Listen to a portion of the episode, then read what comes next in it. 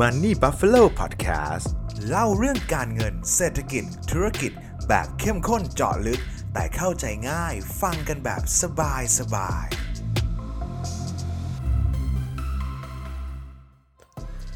ยินดีต้อนรับทุกท่านนะครับกลับเข้าสู่รายการ Money Buffalo Podcast นะครับก็วันนี้ชื่อว่าทุกท่านก็น่าจะเห็นจากชื่อคลิปอีกแล้วใช่ไหมครับว่าวันนี้เดี๋ยวเราจะมาทายอนาคตกันนะครับว่าหลังจากนี้เนี่ยจะเกิดอะไรขึ้นกับระบบเศรษฐกิจ จะเกิดอะไรกับโลกการลงทุนกันบ้างนะครับแต่ว่า อาจจะต้องเกินกับทุกคนแล้วก็แบบโอ้โหดอกจันตัวโตๆก่อนเลยนะครับ ว่าอันนี้ไม่ใช่การแนะนำการลงทุนนะครับ แต่ว่าเป็นวิธีที่ผมใช้มองว่าเฮ้ยในอนาคตเนี่ยกำลังจะเกิดอะไรขึ้นนะครับ เพราะว่านักลงทุนอะจริง ๆ แล้วผมว่าหน้าที่ของนักลงทุนเนี่ยจริง ๆ ไม่ใช่การมองอดีต แล้วก็อธิบายอดีตนะครับว่าเกิดอะไรขึ้นมาในอดีตบ้างแบบได้แบบเป๊ะเป๊ะเป๊ะไปอธิบายตามหลังแบบเนี้ยส่วนตัวผมคิดว่ามันประโยชน์มันค่อนข้างน้อย อย่างมากที่สุดเราก็แค่เอาเรื่องราวในอดีตครับมาร้อยเรียง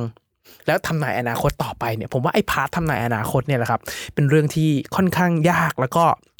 มีความผันผวนค่อนข้างสูงนะครับ เพราะว่านักลงทุนเนี่ยสำหรับผมนะครับ เวลาที่เราจะมองหา investment หรือว่าหาการลงทุนในอนาคตเราต้องหาสิ่งที่เรียกว่าเทรนด์ถูกไหมครับ ดังนั้นการทำนายเทรนด์เนี่ยมันจะเริ่มเกิดขึ้นนะครับ บางคนอาจจะรู้สึกว่าอ่าลงทุนในหุ้น เราก็ไปหาว่าบริษัทตัวไหนที่มันจะเติบโตใช่ไหมผมเองก็มีพอร์ตที่เป็นพอร์ตหุ้นปันผลพอร์ตที่เขาจะเรียกคำว่า VI กันเนี่ยครับ ผมก็มีเหมือนกัน ผมก็จะค่อยๆเติมทยอยหยอดไปหุ้นที่ปันผลสูง สร้าง cash flow ให้กับเราเรื่อยๆมีเงินปันผลต่อเนื่องทุกปีใส่เข้ามาใส่เข้ามาอย่างเงี้ยนะครับแต่ว่าในพอร์ตอีกพอร์ตนึงที่เป็นพอร์ตเทรดค่อนข้างเร็วหน่อยของผมแล้วกันนะครับแบบระยะระยะสั้นไปจนถึงระยะกลางเนี่ย จริง ๆ ผมเป็นนักลงทุนคนหนึ่งที่เล่นอยู่ในทุกสินทรัพย์นะครับไม่ว่าจะเป็นตัวตัวตราสารหนี้ผมอาจจะไม่ได้เล่นนะครับเพราะว่าเเงินผมลงทุนอาจจะยังไม่ได้เยอะแล้วเข้าไปเทรดตราสารหนี้นี่มันต้องใช้เงินเยอะมากนะครับซึ่งผมเชื่อทุกท่านที่ที่ฟังพอดแคสต์อยู่ส่วนใหญ่เนี่ยก็จะไม่ได้เทรดตราสารหนี้เราอย่างมากก็อาจจะมีหุ้นกู้ตัว 2 ตัวแล้วก็ถือกินดอกเบี้ยนะครับผมก็จะเล่นตั้งแต่หุ้นนะครับค่าเงินคริป โตทองคำนะครับ บางช่วงเวลาก็ถือเงินสดซะเยอะเลยนะครับ ซึ่งวิวิธีการทำพอร์ตเนี่ยจริง ๆ แล้วของทุกอย่างบนโลกไปเนี้ครับมันจะมีสิ่งที่เรียกว่า cycle อยู่ cycle คือจะมีช่วงที่เป็นขาขึ้น ช่วงชะลอตัว ช่วงตก ช่วงฟื้นฟู ช่วงขึ้น ช่วงแบบมันจะเป็นแบบ curve ไปเรื่อยๆนะครับแต่มันจะโตไปเรื่อยๆในบางสินทรัพย์อย่างเช่นหุ้นเนี่ยเรารู้อยู่แล้วว่าเศรษฐกิจทั่วโลกมันโตเดี๋ยวหุ้นทั่วโลกมันก็โตตามนะครับแต่ว่ามันจะมี cycle ที่หุ้นวิ่งแรงมากนะครับแล้วมันก็ชะลอตัวมันก็แย่เลยนะครับแล้วมันก็ค่อยๆฟื้นแล้วมันก็กลับมาดีใหม่นะครับผมเชื่อว่าทุกอย่างบนโลกเนี่ยมันเป็น cycle นะครับพอมันเป็น cycle ปุ๊บเนี่ยถ้าใครที่เทรดหุ้นอย่างเดียวก่อนละกันนะครับเราก็จะมองว่าเฮ้ย cycle เนี่ยหุ้นนี้หุ้นพวกแบบ defensive stock มานะเฮ้ยไซเคิลนี้หน growth มาเฮ้ย cycle นี้หุ้นแบบหุ้นที่เป็น cyclical หุ้นที่เป็นหุ้นวัฏจักรมานะครับ หรือว่าบางทีอาจจะเป็นพวกหุ้นกลุ่มน้ำมันหุ้นกลุ่มคอมม o ดิตี้มาพวกเนี้ยถ้าเราหา cycle พวกนี้เจอนะครับเราจะ move เงินได้ดีมากขึ้น ถ้าเกิดเราหาเทรนด์เจอเราเกาะเทรนด์ไปนะครับ มันจะมีคำพูดหนึ่งที่มันแบบในโลกการลงทุนแล้วมันฟังแล้วมันแบบเพลินๆแล้วคือแม้เราจะเป็นหมูในตลาดการลงทุนนะครับ แต่หมูที่อยู่ในท่ามกลางพายุลูกใหญ่เนี่ย มันก็สามารถบินได้คำที่ผมชอบมากนะครับ เพราะว่า เราไม่ต้องเป็นนักลงทุนที่เก่งครับ เราแค่หาลูกพายุหาสิ่งที่เรียกว่าเทรนด์ให้เจอนะครับ เราก็สามารถทำให้พอร์ตเราเติบโตได้เหมือนกันซึ่งเรื่องเนี้ยเป็นเรื่องที่ผมแบบเพิ่งจะมาเข้าใจแล้วก็ใช้หลังๆหลังจากตอนที่ผมทำงานแบบอยู่ในเอ่ออยู่ในธนาคารธนาคารหนึ่งแล้วก็ได้เรียนรู้เรื่องของการลงทุนนะครับ ว่าสถาบันเขามองกันยังไงนะครับ ซึ่งพอเรียนรู้สิ่งที่ทุกท่านจะเห็นในชื่อหัวข้อแล้วครับที่ชื่อว่า investment clock เนี่ย มันทำให้แบบผมมองสินทรัพย์ต่างๆเนี่ยได้ชัดมากขึ้นได้ดีมากขึ้นนะครับออไอเรื่องของ investment clock เนี่ยครับเดี๋ยวต้องต้องเกินกับทุกท่านอย่างนี้ก่อนว่าปกติผมจะใช้ investment clock อยู่ 2 ตัวหลักดูประกอบกันนะครับ เพราะว่าเอ่อ investment clock แต่ละตัวเนี่ยมันใช้ดีเทลไม่เหมือนกัน แต่ว่าแนวโน้มทิศทางคล้ายคลึงกันนะครับถ้าทุกท่านเห็นจาก รูปปกบน YouTube หรือว่าอาจจะเห็นในช่องทางพอดแคสต์อื่นๆด้วยผมอยากให้แบบแวบออกมาดูรูปปกนิดนึงแล้วกันนะพอดแคสต์ผมมาดูว่าทุกท่านจะให้ดูรูปยังไงนอกจากรูปปกแล้วกันนะฮะด้านซ้ายที่เป็นตัวกระทิงเนี่ยมันจะเป็นรูป investment clock แล้วก็เป็นของ Yahoo นะครับลองลองเซิร์ช Google ก็ได้ investment clock การลงทุนนาฬิกา Yahoo นะครับที่เป็นรูปกระทิงมีสีมีสีสีนะครับฝั่งซ้ายเนี่ยจะเป็นของ Yahoo ฝั่งขวาที่ผมเอามาจาก Fidelity นะครับก็ search ได้เลยครับ investment clock เอ่อ fidelity นะครับ ผมจะใช้ 2 รูปเนี้ยดูประกอบกันนะฮะแล้วเดี๋ยวเรามาดูกันว่า investment clock ตัวเนี้ยมันบอกอะไรเราบ้างนะครับ ซึ่งโดยปกติแล้วเนี่ยอย่างที่ผมเกริ่นเลยครับว่าวัฏจักรของเศรษฐกิจเนี่ยมันจะมีเขาเรียกว่ามันจะมี cycle ของมัน ถ้าเราจับ cycle ถูกมันจะถูกถูกไหมครับ แล้ว เศรษฐกิจหรือว่าสิ่งที่เรียกว่าวัฏจักรอะครับ มันเกิดขึ้นตั้งอยู่ดับไป แล้วเดี๋ยวมันก็จะมาใหม่ มันจะเป็นไซเคิลของมันไปเรื่อยๆนะครับผมอยากให้ทุกท่านลองดูที่ฝั่งที่เป็นฝั่งซ้ายที่เป็น Yahoo Finance ก่อน ถ้าเกิดภาพปกถ้าไม่ชัดรายละเอียดไม่ครบนะครับแนะนำว่าลองเปิด Google แล้วเสิร์ชตามที่ผมบอกเลย investment clock Yahoo นะครับอยากให้ทุกท่านดูที่ตำแหน่ง 12 นาฬิกาก่อนเลยครับเป็นเป็นช่วงเอ่ออาอย่างนี้ก่อนดีกว่าครับเอ่อตัว investment clock ของทั่วไปโดยทั่วโลกนะครับเขาจะแบ่งเป็น 4 ส่วนเป็น4ควอดแดนนะครับเอาว่าเป็น 4 ส่วนนะครับตั้งแต่เที่ยงจนถึงบ่ายสามบ่ายสามจนถึง6โมงเย็น6โมงเย็นจนถึงเอ่อสามทุ่มสามทุ่มจนถึงเที่ยงคืนแล้วก็วนไปอย่างนี้นะครับ ในช่วง 12 นาฬิกาจนถึง 3 นาฬิกาเนี่ยถ้าทุกท่านเห็นในรูปนะครับมันจะเขียนคำว่า slow down เป็นสีเหลืองนะครับผมเริ่มพูดจากตรงนี้ก่อน เพราะว่ามันใกล้ตัวมากที่สุด ในช่วงที่เกิดโควิด ในช่วงที่เกิดเงินเฟ้อในช่วงที่อะไรก็ตามทุกท่านลองดูนะครับว่า ไอ investment clock ตัวนี้บอกอะไรเราบ้างนะครับ ตรง 12 นาฬิกามันบอกว่าเป็นจุดท็อปสูงสุดของบูมไซเคิลนะครับ ก็คือการเพิ่มขึ้นของราคาอสังหา ในช่วงก่อนเกิดโควิดเนี่ยถ้าทุกท่านถ้าใครจำได้นี่ยทุกท่านจะเห็นราคาคอนโดขึ้นราคาบ้านเดี่ยวขึ้นราคาที่ดินพุ่งกระฉูดเลยนะครับ แล้วมันก็มานิตกนิดหน่อยตอนช่วงที่เกิดโควิด แล้วมันก็ทรงตัวแล้วก็ดรอปพุบลงไปแล้วค่อยกลับมาในช่วงนี้ช่วงหลังๆเริ่มมีการเด้งกลับมานะครับ จะเห็นได้ว่าอสังหามันบูมมากๆ ก่อนช่วงที่เกิดโควิดถูกไหมครับ และจากนั้นทุกท่านพอเกิดโควิดปั๊บผมเอ่อโควิดนี่มันอาจจะเป็นปัจจัยเร่งนะครับ แต่ว่าเศรษฐกิจมันจะหมุนในลักษณะนี้พอเกิดโควิดปั๊บ 12 นาฬิกาพอมาที่1นาฬิกา มันบอกว่า rising interest rates ก็คือการเพิ่มขึ้นของอัตราดอกเบี้ย เพราะว่าเวลาที่เกิดเศรษฐกิจขาขึ้นแรงๆ เงินเฟ้อจะมาครับทุกคน ถ้าใครติดตามมันนี่ Buffalo Podcast อะผมใช้คำว่าซีซั่นแรกก่อนที่ผมจะพักไปเกือบปี 2 ปีแล้วกันนะครับ ถ้าใครติดตามช่วงแรกเนี่ย เราพูดเรื่องของเงินเฟ้อเนี่ยมาเสมอเลยว่า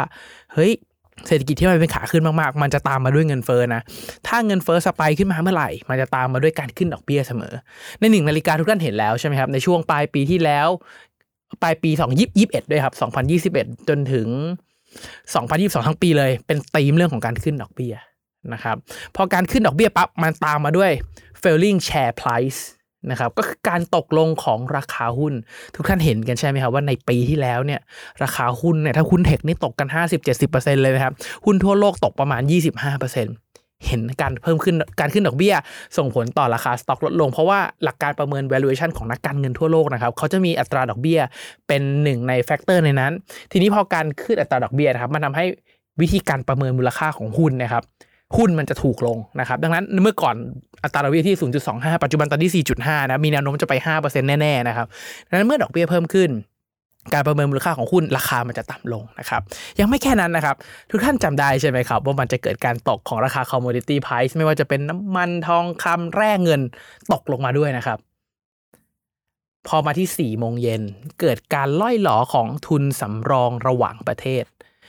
เป็นเหตุการณ์ที่ต่อเนื่องกันนะครับอย่างเช่นญี่ปุ่น ถ้าใครพอดแคสต์คราวที่แล้ว ผมพาไปส่องตัวที่เป็นเงินสำรอง เงินสดสำรองแล้วใช่ไหมครับผมพาผมเคยพูดถึงเรื่องของเงินสดสำรองของไทยด้วยนะครับฝั่งเอเชียทั้งหมดเลยครับแทบที่ว่าทุนสำรองลดลงทั้งนั้น รวมถึงฝั่งดอลลาร์ฝั่งยุโรปลดลงทั้งหมดนะครับไม่แค่นั้นครับพอมาที่5โมงเย็นเกิดการ tighten money tighter money นะครับก็คือการทำ QE นะจำได้ใช่ไหมทุกท่านจะเห็นได้ว่า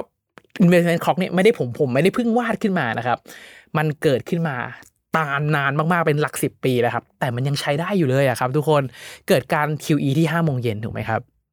ทีนี้ครับทุกคนจะเห็นต่อ ทุกคนจะเห็นต่อนะครับว่า ไอ้ตรงที่6โมงเย็นเนี่ยมันจะเกิดการตกของราคาอสังหาริมทรัพย์นะครับ ถ้าเกิดเราเริ่มเห็นราคาอสังหาริมทรัพย์ เริ่มตกเมื่อไหร่ อันเนี้ยเป็นจุดสุดท้ายของ recession นะครับ ตอนนี้ผมเชื่อว่าทุกคนน่าจะรู้จักคำว่า recession แล้วทุกคนกำลังมองว่า recession เป็นแค่ทางผ่านนะครับ ถ้าเกิดป้ายสุดท้ายนะครับ เกิดการตกลงของราคาอสังหาริมทรัพย์แบบชัดเจนนะครับ ตอนนี้ราคาอสังหาริมทรัพย์ในไทย หรือว่าที่อเมริกาเนี่ยเริ่มมีการปรับตัวลงที่อเมริกาปรับตัวลดลงประมาณ 10%นะครับ ที่ไทยเอ่อเท่าที่ผมติดตามเพราะว่ามีแผนจะซื้อบ้านอยู่บางส่วนด้วยเนี่ยเอ่อก็ต้องบอกว่ามันก็มีการปรับตัวลดลงนิดหน่อยแต่ยังไม่แบบ significant นะครับยังไม่ significant มากดังนั้นก็จับตาตัวนี้ดูครับ แล้วทุกท่านจะเห็นได้ว่าหลังจากหกโมงเย็นจนถึงเที่ยงอีกวันหนึ่งนะครับหกถึงสิบสองเนี่ยอีกครึ่งหนึ่งเนี่ยมันจะเป็นช่วงที่สดใส มันจะเป็นช่วง recovery มันจะเป็นช่วงบูมของเศรษฐกิจนะครับ สัญญาณตัวแรกที่ผมเชื่อว่าไม่ใช่แค่ผมแน่นอนครับ แต่เป็นสัญญาณของนักลงทุนทั่วโลก ไม่ว่าจะเป็นสถาบันรายย่อยก็ตามนะครับ ผมว่าเขารอที่ 7 นาฬิกาอยู่ครับตอนนี้เราอยู่ผมผมเชื่อว่าตอนนี้เราอยู่ประมาณ 5 โมงเกือบเกือบ6โมงเย็นนะครับ แล้วกำลังลุ้นว่า 6 เนี่ยจะข้ามไป 7 ได้ยังไงนะครับตอนที่7เนี่ยครับมันจะเกิดการตกลงของ interest rate นะครับซึ่งตรงข้ามกับบ่ายโมงนะครับที่มีการขึ้นนะครับ ดังนั้น ประตูถัดไปที่เรากำลังจะต้องมองกันเนี่ย เรารอการปรับตัวลงของอัตราดอกเบี้ย ถ้าอัตราดอกเบี้ยกลับมาเป็นขาลงอีกครั้งที่ตอนนี้มันเป็นขาขึ้นที่แรงมากนะครับ มันจะต้องอยู่ในระดับสูงสักระยะเต้นอยู่ข้างบน 5% 6% 7%อันนี้ผมไม่แน่ใจทุกท่านต้องติดตามนะครับ มันจะเต้นอยู่ข้างบนสักระยะหนึ่งพอมันเข้าสู่จุดสมดุลของมันเงินเฟ้อเริ่มตก เริ่มมีการปรับอัตราดอกเบี้ยลดลงอะ อันนี้แหละครับจะเป็นจุดขาขึ้นรอบใหม่ เป็นบูรันรอบใหญ่ครั้งใหญ่เลยนะครับ เพราะปกติไอตัว investment clock ตัวนี้เนี่ยเราจะใช้กันประมาณ 7-9 ปี แต่ส่วนตัวผมแอบเท่าที่ติดตามมานะครับเออผมรู้สึกว่า investment clock เนี่ยอายุมันสั้นลงมันแบบ5ปีบวกลบแถวเนี้ยผมว่ามันเริ่มครบลูปหนึ่งรอบแล้วนะครับทุกท่านจะเห็นได้ว่าตอนที่7โมงนะครับ7โมงเนี่ยมันจะเริ่มมีการปรับอัตราดอกเบี้ยลดลง8โมงมันจะตามมาด้วย หุ้นวิ่งขึ้นนะครับ อันที่ 9 เกิด rising ของ commodity price นะครับ อันที่ 10 ตามด้วยการขึ้นของเขาเรียกว่าทุนสำรองระหว่างประเทศ อันที่ 11 คือ easy money ครับ easy money คือโอ้โห ใครมาจิ้มหุ้นก็ขึ้นอะไรก็ เป็นเขาเรียกว่าพุ่งขึ้นทุกอย่างเป็นบูรัน ทุกคนพูดถึงการลงทุน ถ้าใครนึกถึงคริปโตมันคือ 11 โมงนะครับ ในปีตอนปี 2020-2021 ที่ผ่านมา ช่วงที่ตลาดหุ้นสไปค์ขึ้นมาแรงๆ ตอนอะตอนปี 40 ตอนนู้นนะครับ มันคือ 11 โมงที่ใครใส่เงินเข้ามาก็กำไรนะครับ อันที่ 12 คือราคาสังหาก็จะวิ่ง และมันก็จะครบลูปไปแบบนั้นนะครับ เพราะว่า เศรษฐกิจของเรามันวิ่งเป็นไซเคิลนั่นเองครับ ทีนี้อยากให้ทุกท่านขยับมาดู investment clock ที่ขวามือนะครับ เรารู้เหตุการณ์ที่จะเกิดขึ้นถ้าใครเชื่อ investment clock ตัวนี้เชื่อว่าหมอดูตัวนี้มีความแม่นและเป็นไกด์ไลน์ให้กับเราได้นะครับ เรามาดูที่ตัวด้านขวากันนะครับ ตัวด้านขวาที่ที่ผมบอกว่ามาจาก investment เอ่อ investment clock แล้วก็ work fidelity นะครับทุกท่านจะเจอรูปนี้เลยนะครับ จะแบ่งเป็น 4 ส่วนเหมือนกัน แต่ว่ารายละเอียดของภาพเนี่ยเขาจะไม่ได้อธิบายเชิงภาพที่เป็นแมคโครว่าเกิดอะไรขึ้น เขาจะ กลับมาเจาะลึกมากขึ้นครับว่า แล้วในช่วงเวลานั้นแหละครับ เราควรจะลงทุนอะไรนะครับ จะเห็นได้ว่าวงกลมเนี่ยครับมันมีถึง 4 ชั้นนะครับ ชั้นในชั้นกลางชั้นแล้วก็ไปถึงชั้นนอกไล่ออกไปนะครับทีนี้เรามาดูที่ตัวคอมไอตัวที่ 12 ก่อนนะ12 ก่อนเราเริ่มที่ 12 เหมือนกันนะครับ ในช่วง 12เนี่ยทุกท่านจะเห็นได้ว่าสินทรัพย์ตอนที่ช่วงเกิดโควิดใหม่ๆทุกท่านจำได้ไหมครับว่าราคาอะไรวิ่ง ทองคำน้ำมันคือ commodity ถูกไหมครับ commodity ทุกอย่างก็จะวิ่งขึ้นมาครับวิ่งขึ้นมาสักระยะหนึ่งพอถึงจุดหนึ่งครับ ทั้งน้ำมันทั้งทองคำปรับตัวลดลงถูกไหมครับพอมาถึงเลขบ่ายสามโมงจนถึงหกโมงเย็นเนี่ยทุกท่านจะเห็นตรงกลางเห็นไหมครับว่า cash เอ่ย defensive stock เอ่ย value stock เอ่ยทุกท่านคุ้นๆกันไหมนะครับ ถ้าเกิดใครได้ติดตามข่าวการลงทุนครับ จะได้ยินว่าในช่วงปี 2021 ถือเงินสด ไปถือหุ้น defensive ที่เป็นโรงไฟฟ้าที่เป็นอะไรที่มันชัวชัวชัวเกมต้องใช้งานกัน ไปถือพวก value stock ที่มันแบบอะไรว่า ถ้าประเทศไม่ล่มสลายหุ้นมันก็ยังอยู่ราคามันก็จะไปนะครับแล้วทุกท่านลองดูนะครับว่าพอผ่านจากหกโมงเย็นมาปุ๊บสิ่งที่เขาเริ่มแนะนำจะมีหุ้นโกรดวิ่งเข้ามานะครับหุ้นโกรดเริ่มกลับมาบอลเริ่มกลับมา เพราะว่าในช่วงที่เกิด recession นะครับราคาบอลถูกเททิ้งยับเลย ปีที่แล้วตราสารหนี้ใครลงทุนกองทุนตราสารหนี้ไว้ ก็ขาดทุนกันประมาณหนึ่งถูกไหมครับมันตราสารหนี้ที่เขาบอกไม่เสี่ยงไม่เสี่ยงแต่อยู่ในกองทุนในช่วงที่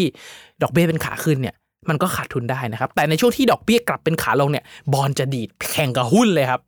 เห็นไหมฮะว่ามันจะมีการแนะนำได้อย่างชัดเจนด้วย และถ้าทุกท่านมองกลับไปช่วง3ามโมงถึงหกโมงเย็นของ investment clock ของ fidelity นิดหนึ่งนะครับ ทุกท่านจะได้ยินคำว่า stagflation คุ้นๆใช่ไหมครับว่า stagflation อยู่กับเรามาประมาณ 2 ปีนะครับ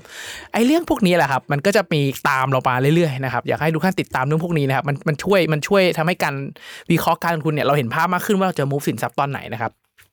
ทีนี้พอผ่าน 9 โมงไปทุกท่านจะเห็นใช่ไหมครับว่าสต็อกมา cyclical stock ว่า growth stock วิ่งเป็น bull run เลยครับ พวกกลุ่มเทคโนโลยีต่างๆ คือจะวิ่งเลยนะครับ ส่วนไอ้เรื่องวงกลมข้างนอกที่ขยายออกไปเนี่ยทุกท่าน ผมว่าทุกท่านลองตามธีมของมันดูนะครับว่าถ้าเกิดใครเล่นหุ้นเนี่ยกราฟเนี่ยมันดีไซน์ออกมาให้สำหรับคนเล่นหุ้นพอสมควรเพราะหุ้นมันมีหลายอุตสาหกรรม เราสามารถกระโดดจ้ำอุตสาหกรรม แล้วเอาเงินไปวางในอุตสาหกรรมที่ถูกต้องได้ ถ้าเกิดเราอยู่ใน ตำแหน่งที่ถูกต้องอยู่ในไซเคิลที่ถูกต้องนะครับ มันก็จะสามารถทำให้เราสามารถแบบทำพอร์ตแบบเติบก้าวกระโดดได้ ไอ้ที่ทุกคนเห็นว่าเฮ้ยอัตราหุ้นหุ้นโลกอัตราเฉลี่ยเติบโตระดับ 10 11 12ระยะยาว 10 ปีเนี่ย จริงๆ ถ้าเราสามารถกระโดดอุตสาหกรรมนะครับ ใส่ความรู้เรื่องของทามมิ่งเหล่านี้เข้าไป ข้ามสินทรัพย์ให้ถูกกระโดดอุตสาหกรรมให้เป๊ะเนี่ยสิบเปอร์เซ็นต์สิบห้าเปอร์เซ็นต์เอาจริงๆ คือเป็นเรื่องเป็นเรื่องที่สามารถทำได้นะครับ แต่ว่าเราต้องกระโดดให้ถูกเวลา แน่นอนครับมันต้องใช้วิชาทั้งเชิงพื้นฐาน ความเข้าใจเศรษฐกิจโลก แล้วก็เชิงเทคนิคเข้ามาจับจังหวะเวลาการซื้อทั้งหมดนะครับ อันเนี้ยก็เป็น investment clock ตัวหนึ่งที่เวลาผมผมจะดูเสมอว่าเฮ้ยตอนเนี้ยเราอยู่ในตรงไหน สินทรัพย์ไหนน่าสนใจเนี่ยผมจะเปิดกราฟสองตัวนี้คู่กันก่อนเลยนะครับอย่างที่บอกว่าตอนเนี้ยเราอยู่น่าจะอยู่ประมาณ5้าโมงกว่าๆเกือบเกือบหกนะครับถ้าเจอ6โมงปุ๊บราคาสังหาเริ่มตกเริ่มมีข่าวสังหาตกเมื่อไหร่ แล้วดอกเบี้ยอยู่สูงๆกระแทกกระแทกเขาเริ่มคงดอกเบี้ยคงดอกเบี้ยสูงๆปุ๊บแล้วเริ่มปรับลงเมื่อไหร่เนี่ยผมว่าเป็นสัญญาณของการฟื้นตัวและบูรันรอบใหม่กำลังจะมานะครับซึ่ง แน่นอนครับว่ามันก็มีถูกแล้วก็มีผิดนะครับ ผมก็ไม่แน่ใจว่าทุกท่านจะเห็นด้วยกับสไตล์การวิเคราะห์ภาพรวมผ่าน investment clock ไหมแต่ว่าส่วนตัวผมใช้แล้วมันค่อนข้างเห็นภาพที่ชัด แล้วก็ไม่เกิด bias นะครับซึ่ง investment clock เนี่ยจะใช้ได้กับภาพลงทุนระยะกลางถึงยาวนะครับระยะสั้นๆเนี่ยมันมีวอลันทายมีข่าวมีนู่นมีนี่ที่มันสามารถทำให้ราคาเหวี่ยงได้ใครเป็นนักเทรด investment clock อาจจะไม่ได้ใช้นัก แต่ถ้าใครเป็นนักลงทุนที่ระยะกลางถึงยาวเนี่ยผมว่าภาพตัว investment clock ทั้งสองตัวนี้แหละครับจะเป็น guideline ในการเลือกสินทรัพย์ให้กับทุกคนได้เป็นอย่างดีเลยนะครับไม่รู้ทุกท่านเห็นด้วยไหมหรือว่าชอบเครื่องมือการลงทุนแนะนำวิธีการมองตลาดแบบนี้หรือเปล่า ชอบไม่ชอบยังไง อยากให้คอมเมนต์พูดคุยหรือว่าบอกผมนิดนึงแล้วกันนะครับผมจะได้หาคอนเทนต์ที่ทุกท่านชอบ แล้วก็สนใจและเป็นประโยชน์กับทุกคนออกมาได้นะครับ ยังไงก็อยากฝากทุกคนนะครับ กดไลค์กดแชร์กด subscribe นะครับ ไม่ว่าจะฟังพอดแคสต์จากช่องทางไหน ก็เพื่อเป็นกำลังใจให้กับตัวผม เป็น content creator เนี่ยก็ต้องการแรงสนับสนุนนะครับ ถ้ามียอดวิวเยอะ ยอดถูกใจเยอะเนี่ยผมก็จะได้รู้ว่าเอ้ย ทุกท่านชอบประมาณนี้ ผมจะได้จัดเตรียมคอนเทนต์ที่น่าสนใจประมาณนี้มาให้ แต่ถ้าไม่ชอบหรืออยากฟังแนวไหน พิมพ์บอกกันไว้นิดนึงละกันนะครับยังไงวันนี้ก็ให้ทุกท่านโชคดีกับการลงทุนนะครับ